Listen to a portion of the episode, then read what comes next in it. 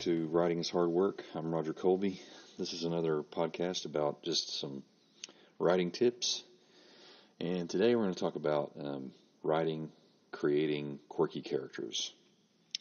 Here recently, I've been watching a lot of um, a lot of Coen brother movies, and the Coen brothers are really good at creating characters that are quirky and weird.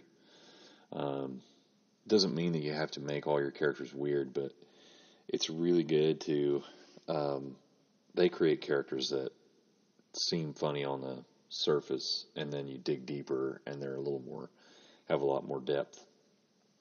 Um, also reading uh, Stephen King's The Stand, and uh, there's some really strange, quirky characters in that one as well. Um, those are a couple things to look at. Today, I want to talk about a template uh, that I posted on the blog you can go read it on the blog as well, but I'm going to kind of talk through it. Um, if you want to go there, you can actually look at that while I'm talking about it. So, I've been writing since I was about 15, and I just turned 50. And I've been teaching writing for a long time, and I've done a lot of study on characters and how to create good characters. Um, so, I just want to drop some tips for anybody who's out there who's thinking about maybe you're working on your work in progress and you just can't come up with characters that you really like. Maybe you have a good plot, but you don't haven't really figured out how to make your characters work. Um, here's some things you can do to, you know, spice that up. So, um, first of all, what you do is you create like a skeleton of those of that character, but be ready to shape that person. So what I mean by skeleton is you start with a base character and you kind of flip a lot of that. And the base character can be somebody that's really kind of cliche, um, but in time and work, you can make that character into something new and interesting that is really out of your head. So, first thing you want to do is you want to give your character a purpose. So, what's the general purpose of your character? Are they the hero, the villain? Are they somewhere in between? Are they like a minor character? Are they a background character? Um, I know there's like uh, some writers will create characters that they won't even use. I mean, I've, I do that. I made um, several characters for my uh, uh, my novel series, um, my space trilogy that I did that I didn't even use. Um, some of them I just didn't flesh them out enough or whatever. But uh, what you do is you try to give your character a purpose. So I'm just going to use um, my novel series as an example. So one in the Terminarch plot, um, what I did was I made, I gave uh, my main character a purpose, and my main character's purpose was he was the he was one of the last humans in existence living in this enclave, and there's all this history and backstory um, about how the humans got down to just so few numbers, um, mostly because they subjugated this whole area of the galaxy, and then the aliens rose up against them. Um, so now they're this small enclave of about maybe 300 humans left, and they're kind of discriminated against. For one, because they are treated they treated the aliens with such disrespect and enslaved them and stuff like that. And secondly, because uh, there's so few of them, and these aliens kind of won the lottery, I guess you could say the bad lottery of the ones that would keep these humans on their planet. Um, so they didn't really like him. There's a lot of discrimination. He wants to be a police officer. So he goes through about two or three times, fails, fails, fails, and mostly he fails because they fail him. They don't want him in. But eventually he becomes a police officer, and eventually he becomes a narcotics officer um, because somebody's poisoning the humans with some kind of drug, and his wife ends up dying from the overdosing from it. Um, and so he considers it like get revenge. So I've got a couple things. One, uh, belonging, and two, revenge. So those are purposes.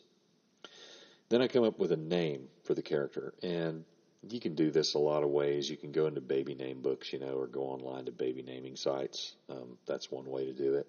Um, I like using Scrivener. Uh, I use Scrivener to write all my books. Um, it's a really great writing program. I, I don't make any money off of them. I'm just saying they're great. Um, I'm just a humble writer, just you know, working on my books and stuff, and I think Scrivener is the best thing I've ever used. Uh, but it has a nice, handy name generator where it just generates names. Um, the thing is, you can create names that have meaning, and usually what I do is I go after, like I'm working on something right now called Aeschylus Indelible, and it kind of came out of a dream at first, but Aeschylus was a writer, a Greek writer, wrote tragedy, and indelible means to, you know, once you put something down, it doesn't doesn't go away. So, um, not that I have a character named Aeschylus in my story. Maybe I do. I haven't quite got that far. I'm I'm still working on it, and it's believe it or not, it's not that science fictiony. It's more based in reality. um, so that's a new thing I'm working on. But try to think of a name for your character that means something. Maybe it means something to you, or it means something to their purpose, or to their destiny, or whatever. Um, three, think of a physical description. It's important to start with a base character type and then change it to suit your character's particular background. Um, and, you know, there's plenty of white bread American white people characters. Um, try to write a character that's marginalized. Um, that makes for a more interesting character, and I think you're going to get more people uh, to sympathize or to, you know, kind of fall into their shoes if you do that. Um, I mean, it's okay to have white bread American characters, but you know, I mean, there's so much of that out there. I mean, like uh, I'm reading The Stand right now, and I don't think there's a marginalized character I've seen so far in that story. Um, they're mostly just white people, you know. So um, think about someone you you know who has an interesting look, you know, and describe them. Um, think about like a physical description. It can be anything, but it, it's got to be unique. And you want to find maybe there's some. I know you know some. You know people that have a really interesting physical um, shape or different um, kind of makeup or what they look like. They don't look like your normal. I hate to say it, like Hollywood type, you know, person. You know, um, that just is airbrushed and all that. It's got to be somebody that's real. Um, and four, um, give your character personality. Your character's personality traits that give them personality traits that fit their purpose, which might be opposite of your physical description. Okay or at least the trope usually associated with that physicality. All right. Now, once you've got all that stuff down, you skip to step two, which is to do some surgery. Now it's time to add some quirks to these characters. So, first we talked about the purpose. What if you took your character's purpose and you shifted it? So, what would be one event that could derail that purpose completely? Um, and think of two a minimum of two events which could significantly derail or sidetrack the character from reaching their goal or achieving their destiny and just write those down. For example, in my novel, The Terminarch Plot, I made the main character's purpose to be the first human to serve an alien police force, yes, and to avenge the death of his wife, yeah, but then I changed that destiny by wiping out all the other humans on the alien planet where humans had found a new home. So, then also he finds out that the alien queen may have been uh, the one that did it um, to get rid of just get rid of the human beings. You know, just tired of them, tired of. And it really had something to. I think at the time I was thinking about you know like um, the tragedy of homelessness, and uh, these humans were kind of homeless in a way. They, they were very poor and they had nothing.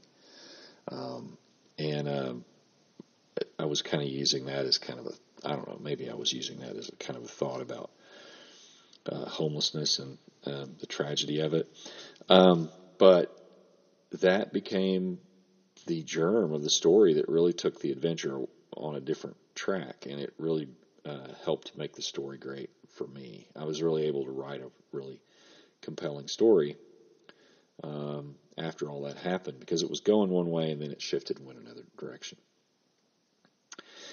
Secondly, you have your name, okay? So, for example, my personal name, Roger Colby, is like Gaelic or something, and the first name means famous spearman, and the second name means from the Dark Village. So I'm famous spearman from the Dark Village. yeah, I don't think my mom intended to do that. Think of the story that surrounds the meaning of your character's name. How could the name's meaning become ironic or an antonym for the character's destiny? So it's like the opposite. So they have this great name, but then they're not that great. Or they have not a great name, but then they are great. Um, does their name sound like the name of another character in the story, uh, which would then cause confusion thereby more conflict? I'm thinking about Big Lebowski here. and he's got the same name as this other guy, and it causes, actually causes the conflict in the story. Um, third, blemishes. Go back to your character's physical description. Does your character have a body type, something typical about their physical makeup that could be turned over? What would be something your character can do that would cause others to see your character differently than the way they look? Well, in my first sequel, the Terminarch plot, I had a character, or her name was Mitsuki, and she was this malnourished teen girl from the jungle, and she seemed very unassuming, but was a lethal with a metal spear. I mean, she could just like really destroy huge monsters with it and stuff. So, also the Big Lebowski, the dude is all phys- all is by all physical images a lazy bum, but he's quite articulate and crafty. I mean, he's a decent bowler. he's able to survive all the insane situations that cause that are caused by a misunderstanding, and, and really emerges unscathed. You know, um, so the guy you thought would, you know, he sits there uh, when the guys break into his apartment at the beginning, um, and they pee on his rug or whatever, and he's sitting there and he says, "You guys don't play golf or whatever." I mean, he's very calm. He's not. They just gave him a swirly, and uh, those of you don't know, he's put his head in the toilet, um, and they're threatening him and stuff. He's very calm um, and chill when all that's happening. Fourth, quirks.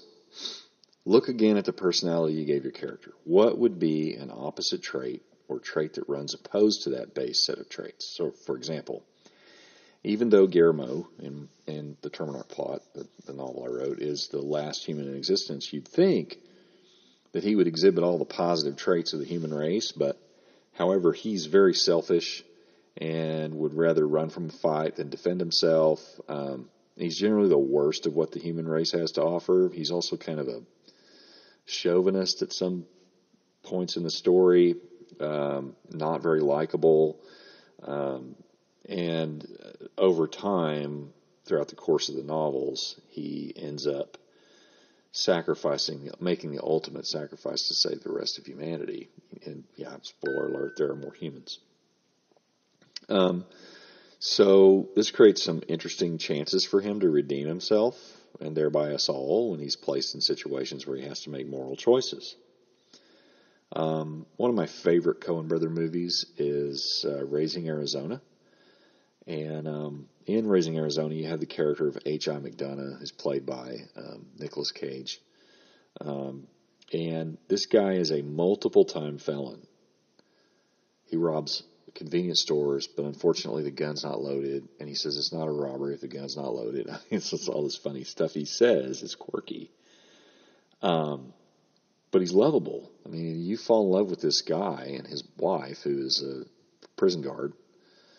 Um, even though they kidnap a child, you know, you're rooting for them the whole time. Um, and the reason is because of all their weird quirks that make them lovable, you know, make them quirks are what make characters more realistic. We all have weird quirks. We all have, you know, those things that um, turn people off, maybe, or, uh, you know, sometimes I'm one of those people that, you know, I'm having a conversation with people and I'm trying to be cordial, but um, whatever it is that I am gives off this weird vibe. and sometimes people don't like me for some reason. and that's not a big deal to me. I don't really care. Um, but usually I'm pretty, I'm pretty, you know, outgoing and, and, uh, but you know, I'm a writer and I'm thinking all the time about my, my work and, you know, um, sometimes I don't, you know, contribute to, to conversations. I kind of stand and listen. Or sometimes I try to contribute too much to a conversation. so um, those are my little quirks that make me who I am. Um, my wife loves me for it, which is great. Um, but sometimes in conversations with people and interpersonal relationships with others outside my family, um, this can be kind of annoying. I'm working on it. So, um, okay, so that's all I have for today. Um, tune in next week. I'm still trying to get some interviews. Um, those are coming soon. I'm working on it. So, uh, I hope you guys are staying warm. I hope you're staying safe. Uh, don't don't ever quit writing. The only thing that's going to get your bu- your your book written is bum glue and fingers moving. So until next time, I'm Roger Colby, and this has been Writing is Hard Work, because it is.